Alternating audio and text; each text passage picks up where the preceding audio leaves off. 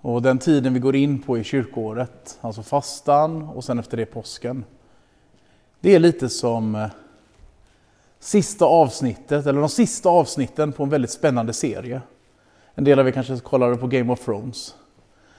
Jag vet att en del var besvikna på slutet, men på något sätt så är det då alla trådar ska knytas, alla lösa trådar.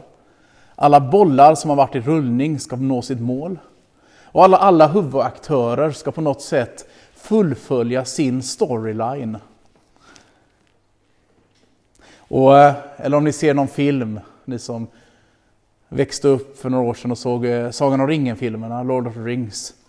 Hur liksom alla aktörer på något sätt ska fullfölja det som de är satta att göra.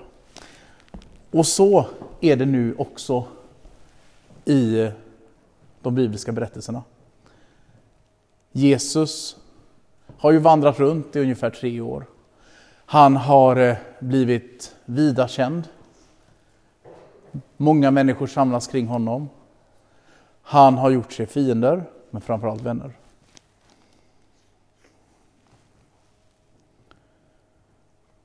Och eh, som ni såg i eh, dramat och hörde i texten så har de här aktörerna kommit i position. Bollarna är i rullning. Vi har översteprästerna, jag pekar ditåt men det var en del av dem i alla fall, eh, som eh, länge har varit förargade på Jesus. För här kommer en bondpojk, snickarson från Nasaret, inte från någon av de fina ställena, som samlar jättemånga människor, som får folkets kärlek, som eh, människor hoppas på. Deras position blir sämre. Och de är rädda för att tappa makten. Och de är också rädda för att Jesus ska ställa till problem och skapa upplopp. För ni vet romarna, hur härskade de? Söndra och härska. Och de gav, hade gett de här eh, eh hade gett en del judar makt över sitt folk. Även om romarna hade den yttersta makten. Och de ville ju inte förlora den här makten de hade. Så de var oroliga att det skulle bli oroligheter. Och romarna, de ville ju absolut inte att det skulle bli oroligheter. Och det blev det ganska snart, det vet ni. Det skulle bara dröja 40 år efter att 30-40 år efter att Jesus dog och uppstod.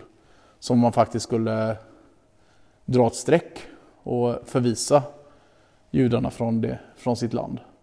Och döda jättemånga och riva templet och så vidare. Och, eh, så översteprästerna har nu i texten kommit fram till att vi måste döda Jesus. Men det kan inte ske under den här helgen. Och eh, Judas, som har vandrat med Jesus i tre år nu, vart en av hans närmsta vänner. Vart har vi Judas? Där tror jag. Som var Judas. Eh, har nu av någon anledning, kanske, vi vet inte, det går att spekulera, kanske kände att Jesus inte riktigt gjorde det som Judas förväntade sig att Jesus skulle göra. Kanske tänkte Judas att Jesus skulle vara någon annan. Och Judas har vid flera tillfällen, det står i texten att han har tagit pengar från lärjungarna, att han har haft hand om deras kassa, att han har pengar var någonting som var honom kärt.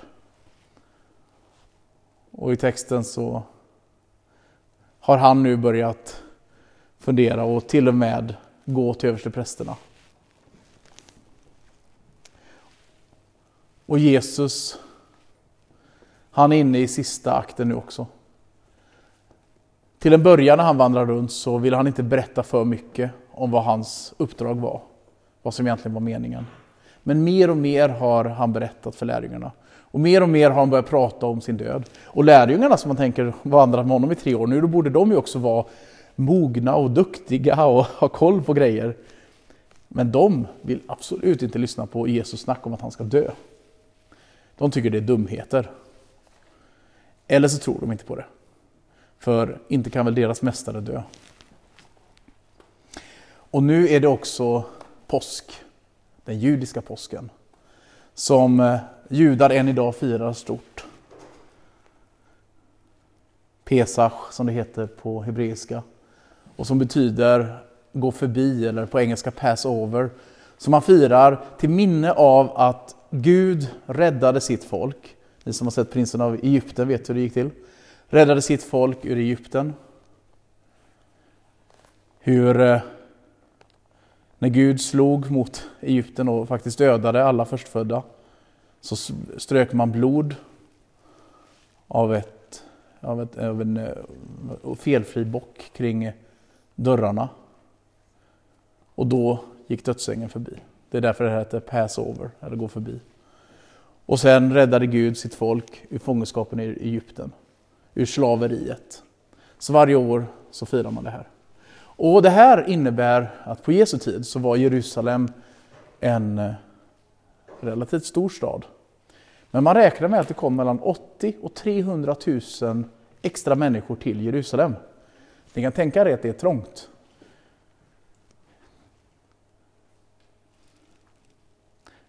Det skulle vara om det kom 50-60 000 till, eller ännu mer, till Lindome.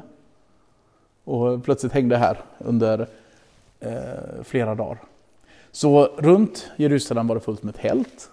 Det var säkert fullt med människor som sålde mat. Det var nog lite grann som festivalkänsla eller karnevalkänsla.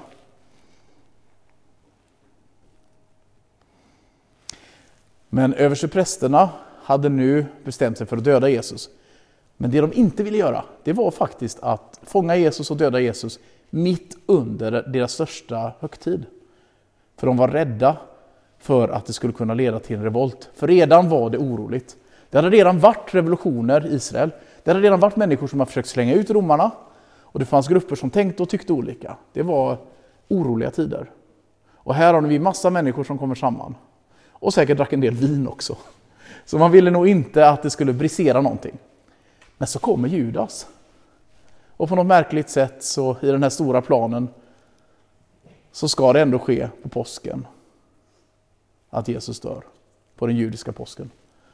Så då kommer Judas till översteprästerna och ni såg hur glada de blev, eller hur? Hur de jublade när Judas kom där och sa att han faktiskt kunde överlämna Jesus. För man vill inte gripa Jesus mitt bland folket, eller hur? För han eh, var så populär. Då hade det kunnat bli otäckheter och det hade kunnat bli slagsmål och uppror. Men Judas ger dem möjligheten. Så det är liksom det som händer. Och sen så är vi nu i det som var scenen, ni vet när hos Simon den spetälske, en person vi inte vet så mycket om, var Jesus hemma hos. Och, och där sitter han med bland vänner och sina närmsta lärjungar. Och så plötsligt så kommer en kvinna.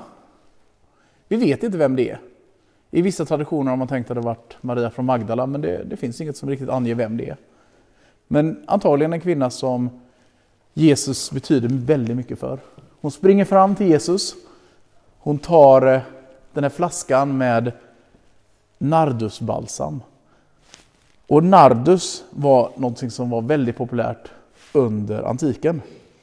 Och nu läser jag till. Råvaran var rotdelen till växten eh, en, ja, till en nardusblomma. Eh, och vet ni vart den växer? Den växer på 3 till eh, 3000 till 5000 meters höjd i Himalaya. Så den kommer både långt ifrån och den är väldigt svår att plocka. Och de här rötterna är inte stora, de är bara några centimeter. Och då kan ni tänka er för att utvinna olja ur det här och få fram det här, så krävs det väldigt mycket. Och hon häller en hel flaska. Och de som är runt omkring, de blir helt förfärade. Eh, och det står i texten att de blir förfärade för att det här var så dyrbar olja. Vet ni vad den var värd? Det står 300 denarer. Och en denar är ungefär som en dagslön. Det skulle innebära att en... Det är ungefär som en årslön. Det är som att hon häller den här oljan, som alltså är värd kanske 300, 400, 500 000, över Jesus. Det är liksom inte bara någon fin champagne hon, hon vaskar, Utan här är det något som är så otroligt dyrbart. Det är, det är helt skandalöst. Och hon häller det här över Jesu hår. Och för de som var där så var det också ganska tydligt att, i alla fall om de hade kopplat ihop att Jesus hade ridit in till Jerusalem som kung, att han var Messias. Att, hon, att han blev smord till kung. För i Gamla testamentet tid när man skulle tillsätta en ny kung, då smorde man honom med olja. Och då var det profetens roll att ta ett ordentligt krus med olja, väldoftande olja, och hälla över kungens hår. Och det var liksom inte lite, utan det var så att det bara rann från skägget och håret. Och på något sätt är den aktionen som kvinnan gör väldigt lik det, Jesus, det, det som profeten skulle göra. Så eh, kanske visste hon det, kanske visste hon inte det. Men här så blir det som en, att Jesus blir smord till kung. Jesus själv kopplar inte an i det spåret. Han kopplar an på en annan sida. Att det här är balsameringen som han blir smord till för sin begravning. Han vet vart han är på väg. De runt omkring honom förstår det kanske inte. Kanske förstår kvinnan det. Kanske har hon förstått det lärjungarna inte förstår. Och därför vill hon ge det dyrbaraste hon har. Och hon är uppenbarligen väldigt rik eftersom hon kan ha sån här olja hemma. Eller balsam. Så den här texten nu som vi har både fått se dramatiserad och som jag nu har återberättat delar av. Vad kan vi lära oss av den? Jag tror det är tre saker i alla fall som jag fångade upp. Det första är att Jesus går till Jerusalem för vår skull.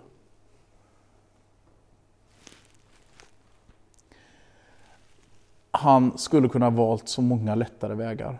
Han var enormt uppskattad, hyllad. Han gjorde under och tecken. Människor älskade honom. Men han visste att Gud hade kallat honom på en mycket svårare väg. En mycket viktigare väg. En väg som inte bara handlar om att han skulle hyllas och bli upphöjd. Utan att han skulle dö. Att han skulle lida. Tänker lite grann på, som jag började prata om, Sagan om ringen, Lord of the Rings. Jag vet inte, har ni konfirmander sett den eller är ni för unga? Liksom? Är det några som har sett? Några stycken? Ja. Vi gamlingar gillar ju den. i alla fall. Sådana som jag. Eh, och där vet ni hur den här eh, Frodo och Sam, de som ska ta ringen, den ringen som är på något sätt den kraften som kan göra att ondskan kan bli obesegbar. De ska ta den mitt in i fiendelandet i Mordor. Och för att få Montdom, eller Domedagsberget, där ska de förstöra den elden.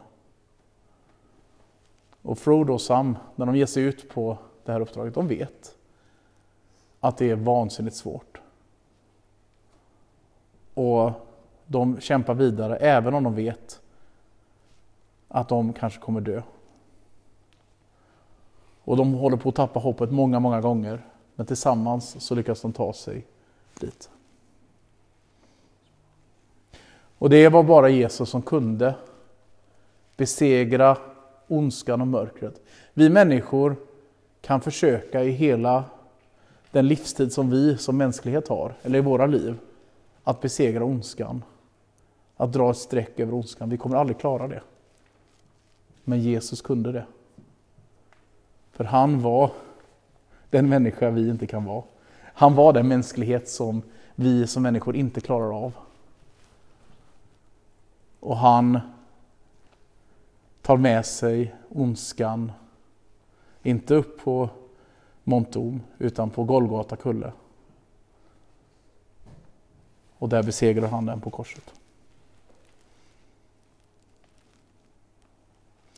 Så vi kan ta med oss att Gud blir människa. Gud väljer att lida för oss. Gud vet vad det handlar om att lida. Gud vet vad det handlar om att gå smärtans väg. En annan aspekt att ta med är att eh, det här är en text som har någonting viktigt att säga om den här dagen som det är idag. Är det någon som vet vad det är för dag idag? Har vi någon som vet? Internationella kvinnodagen, bra Emma. Det är internationella kvinnodagen idag där vi faktiskt får fira och glädja oss över kvinnor men också få se den kamp som kvinnor har haft och fortfarande har i vår värld idag. Och jag tyckte det var ganska passande att eh, i Melodifestivalen igår så var det ju mammorna som vann och dottern kom tvåa. Det var väldigt passande med kvinnodagen idag. Och i texten så står det ju om den här kvinnan som smörjer Jesu huvud att överallt i världen där evangeliet förkunnas ska man också berätta vad hon har gjort och komma ihåg henne. Blev det så? Vi vet inte ens vad hon hette. Och ofta i kvinnans berättelse i vår historia så har hon fått stå tillbaka för männen. Det är ofta männen som har skrivit historien, det är ofta männen som nämns i historien.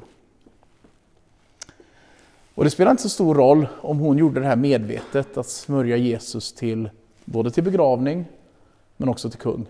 För det ligger ju i det som Jesus gör, att han både är den som blir kungen på korset och i uppståndelsen, men också den som dör och går lidandets väg. Det var ju så segern vanns.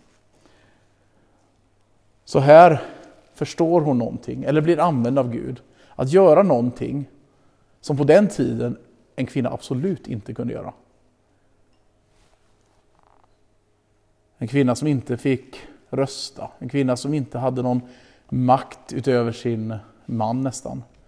En kvinna som i en tid som var väldigt annorlunda. Här plötsligt så sätter Gud henne i en otroligt viktig roll. Att, om man förstår det så, smörja Jesus till kung. Och även om vi inte har med den dimensionen så är det hon som förstår det som lärjungarna inte förstår. Hon som satsar allt på Jesus när de andra inte riktigt förstår att göra det. Och balsamet som hon hällde på Jesus var värt 300 denarer. Vet ni hur många silverpengar, denarer som Judas sålde Jesus för? Det står 30. Det är ganska intressant. Att hon satsar alltså tio gånger mer på Jesus ekonomiskt än vad Judas får när han förräder. Och den här äh, väldigt kärleksfulla, nästan lite erotiska bilden, hon häller olja över Jesu hår och, och på något sätt ger det dyraste hon kan till Jesus. Kan vi sätta i kontrast till Judas. Vad är hans kärlekshandling? Minns ni det? Nej, kyssen för kinden när han förråder Jesus. Så här har vi bilden plötsligt som av en kvinna som förstår och agerar rätt. Och så kontrasten Judas, en av Jesu lärjungar, som går helt annat håll. Och det är faktiskt så att i Nya Testamentet så är kvinnans ställning väldigt mycket högre än i många andra antika skrifter och sammanhang. Paulus pratar om att nu är vi alla ett i Kristus. Jude, grek, slav eller fri, man och kvinna. Jesus har många vänner som är kvinnor. Paulus hade många duktiga medarbetare som var kvinnor. Kvinnans ställning stärks. Och så tänker vi att det är en boll som kommer i rullning. Men tyvärr, i ett patriarkalt sammanhang, så går det inte så länge förrän vi har kyrkofäder som skriver fruktansvärda saker om kvinnor. Och kvinnan får gå tillbaka till en plats i skymundan. Men förhoppningsvis har vi kommit ikapp idag. Eller i alla fall kommit en bit på vägen.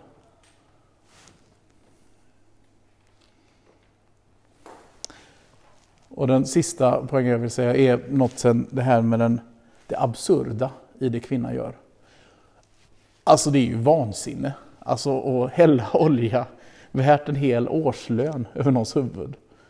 Alltså, det är en fin handling men, men även en person som är enormt rik skulle nästan bli förfärad över ett sånt slöseri. Hoppas jag i alla fall. Och jag tror att reaktionen som lärjungarna har är inte alls konstig. För de inser att med en hel årslön. Fatta hur mycket mat de skulle kunna köpa och ge till de fattiga. Och det är något som Jesus verkligen värnar om. De fattiga och de som har det tufft. Och ibland så tror jag att det här äh, lite absurda, lite okonkreta i att sätta sitt hopp till Jesus, i att tro eller att be mot saker som vi kan göra materiellt. Jag såg på Twitter Mike Pence, om ni vet vem det är? Någon som vet? Jag ser en del som nickar. USAs vicepresident. Eh, jag ska inte säga att jag är jättefan av Trump-administrationen.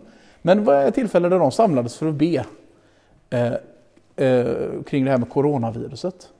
Och så genast på Twitter var det folk som skrev att Åh vad skönt, nu behöver vi inte vara oroliga för coronaviruset längre för nu har Mike Pence och gänget bett. Och folk som tyckte att ska man göra så när man är politiska ledare att man ber, kan man inte göra någon nytta istället och så vidare. Så tänker jag hur, hur vi liksom verkligen i vårt samhälle verkligen kan se ner på det här med tro och religion. Samma sak att i, det var en undersökning bland skolbarn i Sverige, eh, bland kristna skolbarn. Och faktiskt, jag förstår det var två av tre, känner att de har blivit hånade för sin tro. Att de har blivit förlöjligade. Och också av lärare. På något sätt så är det lätt att vi förlöjligar tron. Eller det här lite naiva, Barnatro nästan. Men, men så tänker vi i vårt samhälle, vad är det som är på väg att hända? Vi håller på att tappa all tro på alla värderingar, politiska system. Vi har en, en miljökris som är på väg. Vi eh, ser hur ondskefulla män och ja, eller människor konspirerar, det som översteprästerna nästan, fast ännu värre, i Erdogan och Putin och så vidare. och så vidare.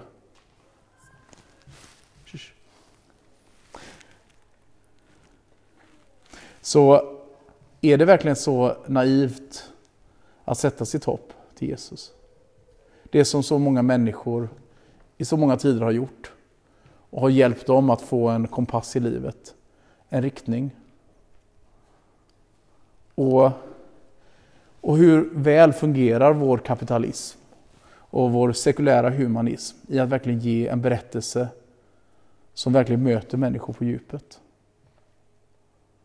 Och till och med tror jag att det är så att berättelsen om Kristus, evangeliet, är inte bara en bland många berättelser, utan det är faktiskt, som Tolkien, författaren av Sagan om ringen-böckerna, skulle sagt. Han berättade att sagan, berättelsen om Kristus, det är den sanna myten, den sanna sagan. Den som alla andra bra berättelser ekar av. Den som alla andra bra berättelser liknar.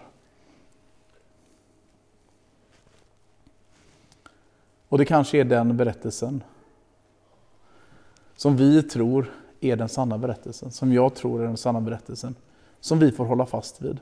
Och det är kanske den Jesus som vi får ge allt det vi har till.